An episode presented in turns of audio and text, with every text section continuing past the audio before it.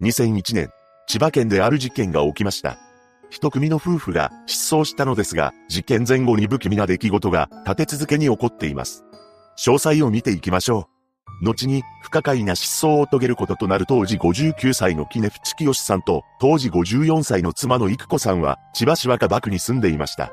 杵渕さん夫婦はテニスやガーデニングが共通の趣味で仲がいい夫婦として知られていたそうです。また、夫の清さんは物流会社に勤めており、もうすぐ定年を迎える予定だったといいます。ただ、定年後も勤務先に再雇用されることが決まっていました。そして妻の育子さんはスーパーマーケットでパート勤務をしていたそうです。そんな二人はとても楽しみにしていたことがありました。それは、初孫の誕生であり、育子さんは海外に住んでいる娘さんを訪ねる予定も立てていたといいます。また、夫婦ともに几帳面な性格であると、会社の同僚たちは証言していました。しかし、二人同時に不気味な失踪を遂げてしまうのです。失踪が発覚したのはにせんいちねんごがつにじゅうににちのことでした。この日、ふつかかん連続で無断欠勤したのを不審に思った清さんの会社の上司が自宅に訪れたそうです。そして上司はインターホンを鳴らしたのですが、反応はありません。そこで上司は郵便物が溜まっていることに気づきました。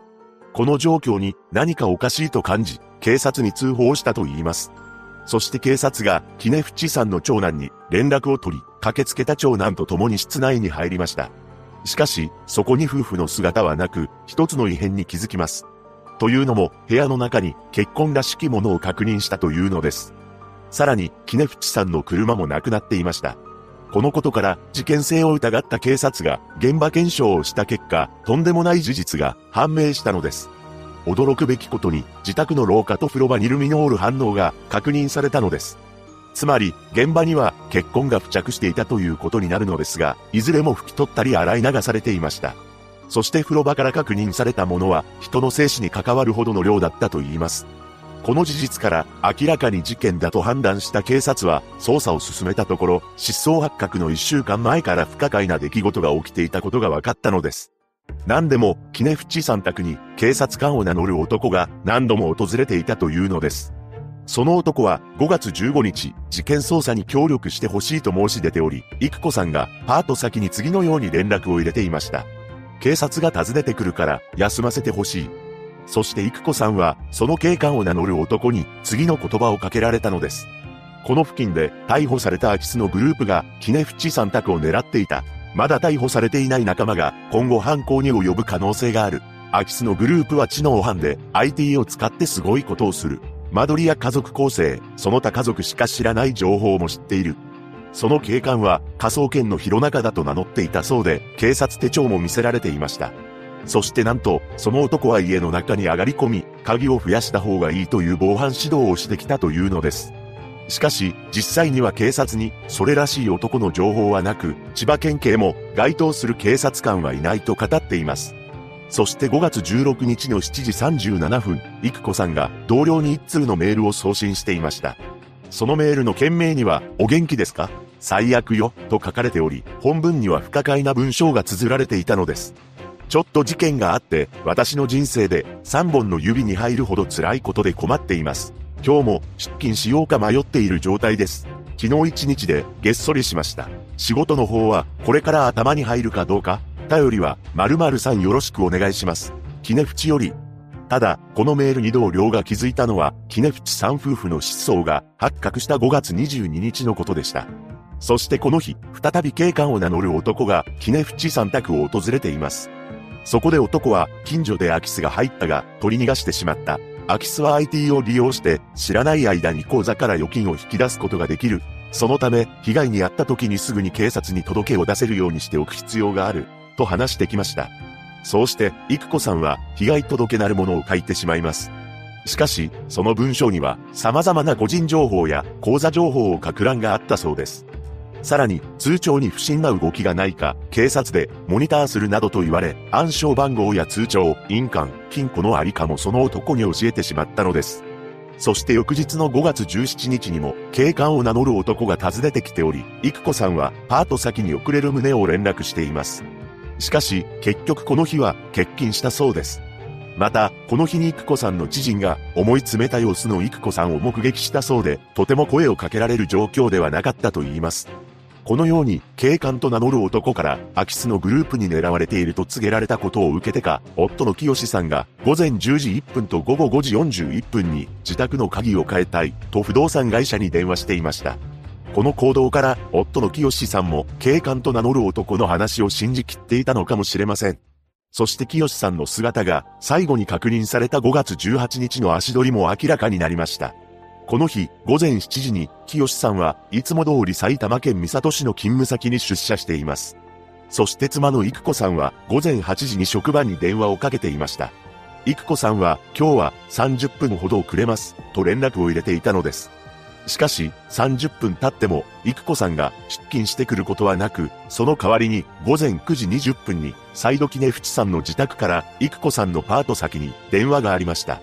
今度は、育子さんではなく、男の声で、次のように話してきたと言います。親戚に不幸があったので、にさんにち休む。そして声の主は、夫の清さんを装っていたそうです。しかし、この時清さんは、埼玉県三郷市の職場にいました。そのため、これは明らかに、清さんではない男であり、偽装しているということになります。ちなみに通話記録は、木根淵さんの自宅から発信されていたことが分かっているのです。また、この時電話に出た従業員が上司に取り継ごうかと尋ねたのですが、電話口の男は断ったと言います。そして午前じゅうじ過ぎに、育子さんの職場の上司が心配をして自宅に訪れました。この時上司がインターホンを鳴らしていますが、応答はなかったと言います。そこで上司が家の裏手に回って、中を覗き込もうとしました。するとそこには一人の男が立っていたそうで、上司と目が合うと、その途端に違う方向を向いたらしく、声をかけられたくない様子だったと言います。上司はこの男について、育子さんが以前から話していた警官が、木根淵さんの自宅を見張ってくれているのだと思ったため、その場を立ち去ってしまいました。そしてお昼頃には、近所の住民から、木根淵さんの家の周りを不審な男がうろついていると、通報もあったそうです。この不審な男に関して、上司が見かけた男と同じような容姿をしていたと言います。そして午後いちじよんじゅうごふん頃、木根淵さん宅から約ごキロ離れた千葉市中央区の銀行の窓口に、一人の男が現れました。その男は、なんと、窓口の女性従業員に対し、清さんの名前を名乗った上、清さんの定期預金を解約して、現金さんびゃくごじゅうまんえんの全額を引き出したそうなのです。この様子は防犯カメラにバッチリ映っていたのですが、帽子や白いマスク、メガネをしていたため、詳細な顔は判別できていません。ただ、特徴として年齢はごじゅうからろくじゅっさいぐらいで、身長はひゃくろくじゅうごセンチ程度だと分かっています。そして男は首が太く、耳が潰れているため、格闘技経験者の可能性が高いとされているのです。また、男の被っていた帽子には シー と ディー のマークが確認されており、プロ野球の中日ドラゴンズの野球帽に似ていると言います。まさか自分になりすました男が銀行から現金を引き出しているとは知らない清さんは午後ろくじ頃に勤務先を退社しました。そして午後しちじはん頃に清さんらしき人物と不審な男が談笑しながら家の中に入っていくのを近所の住民が目撃しています。それから少し経った午後はちじ頃、清さんの家から大きな物音がするのも近隣住民が耳にしました。さらに同じ時間帯に妻の育子さんの友人が木根淵さん宅に電話をかけています。すると男が出たそうで今伏せっていますと話したそうです。これが事件発覚のよっかまえごがつじゅうはちにち金曜日のことであり、それから土日を挟んでごがつにじゅうににち火曜日に夫婦が行方不明になったことが分かったのです。そして警察の捜査により、自宅から消えていた清さんの車についても、ごがつじゅうくにち以降の足取りが判明しています。これは、道路に設置されている エヌ システムの解析によって判明したのですが、ごがつじゅうくにちの午後にじ頃に、千葉市内を国道さんびゃくごじゅうななごうで、木更津方面に南下していたそうです。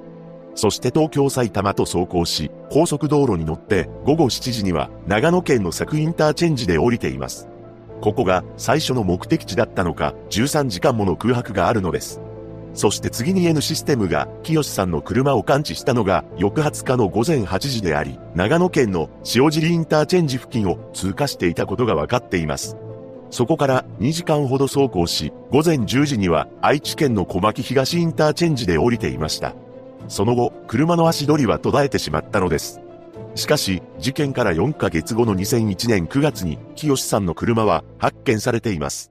発見された場所は、名古屋市内の路上であり、ここは、道路脇に不要になった車を捨てていく違法駐車の多い場所で、これらの車に紛れ込むようにして放置されていたそうです。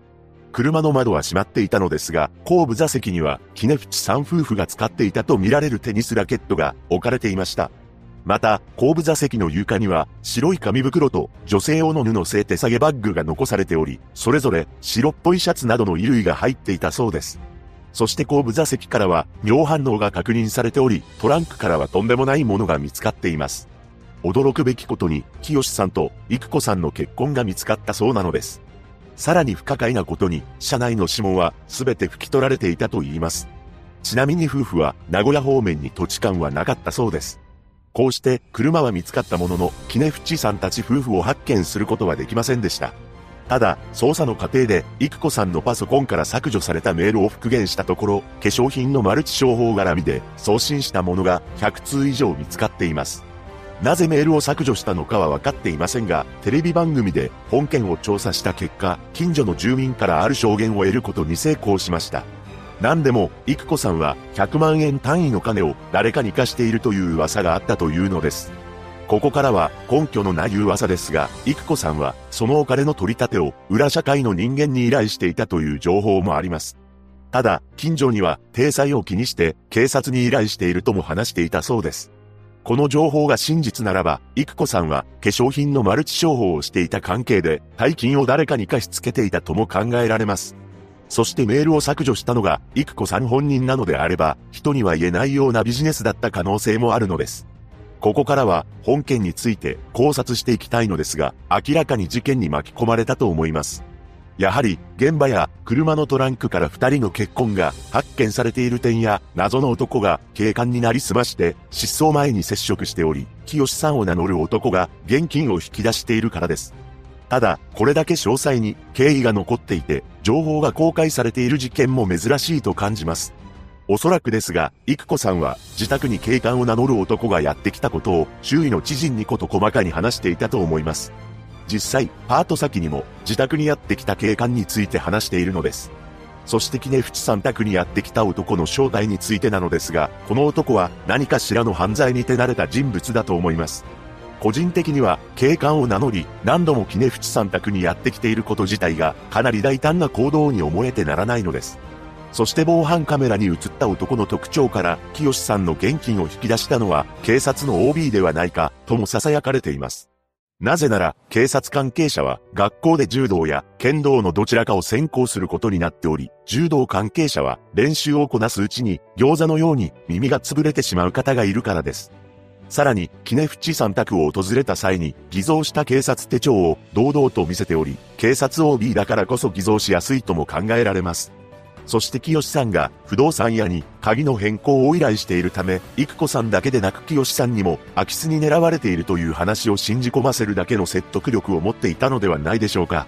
とはいえ、この警官を名乗る男が警察 オービー なのであれば、一体なぜ科捜研の弘中と名乗ったのか不可解な点も残っています。というのも、科捜研は科学技術を駆使した物的証拠の鑑定や科学捜査などを行う機関であり、例えば ディーエヌエー 鑑定などが挙げられます。そもそもまだ事件が起きていない家に科捜研の人間がやってくること自体が不自然であり、警察 オービー なのであれば、そんなことは分かりきっていると思うのです。これは、育子さんが聞き間違えた可能性もありますが、男は警察 オービー などではなく、詐欺師や裏社会の人間とも考えられます。そして育子さんが同僚に対し、ちょっと事件があって、私の人生でさんぼんの指に入るほど辛いことで困っています。というメールを送っていますが、このメール自体に違和感を感じるのです。なぜなら、パート先の同僚にメールでこんな内容の文章を送るのか疑問だからです。個人的にですが、ここまでの文章を書くのであれば、その出来事自体を文面に書くか、改めて相談に乗ってほしいとお願いすると思います。ただ、もしも犯人が偽装してこのメールを送っていたとしても、そんなことをする意味もわかりません。もしかしたら事件の発覚を遅らせるための伏線を張りたかったのか、彼女が何かに悩んでいると見せかけて、失踪するだけの理由を作りたかったとも考えられます。そして杵渕さん宅を訪れた育子さんの上司が、鉢合わせした謎の男は、家の外で何をしていたのでしょうか。この男はお昼頃に近所の住民に通報されているため、長時間、杵渕さん宅周辺をうろうろしていたと考えられます。このことから推測できるのは、犯人は複数人だった可能性です。つまり、上司が杵渕さん宅を訪れた時には、すでに店の警官を名乗る男が、育子さん宅で彼女を拘束しており、もう一人の犯人が見張りをしていたのではないでしょうか。そして夜になってから育子さんの友人が電話を入れていますが、男が出て、今伏せっています、と話しています。この伏せるという言葉は、顔や目などを下に向ける、うつむいているという意味になるのですが、これがもう一つの漢字で伏せるという意味で話したのであれば、横になって休む、寝るという意味になります。特に病気で寝込む時に使用されますが、あまり日常で使わない表現だと思うため、犯人はある程度学問の知識を持っている人間なのかもしれません。また、清さんの車を長野県の佐久インターチェンジの エヌ システムが感知しており、そこから空白のじゅうさんじかんがあるため、すでに杵渕さん夫婦は長野県の山中に埋められているという見方もされています。初孫の誕生を心待ちにしていた夫婦が同時に失踪した本事件。千葉県警は清さんの現金を引き出した男の行方を探し続けています。一刻も早く解決することを祈るばかりです。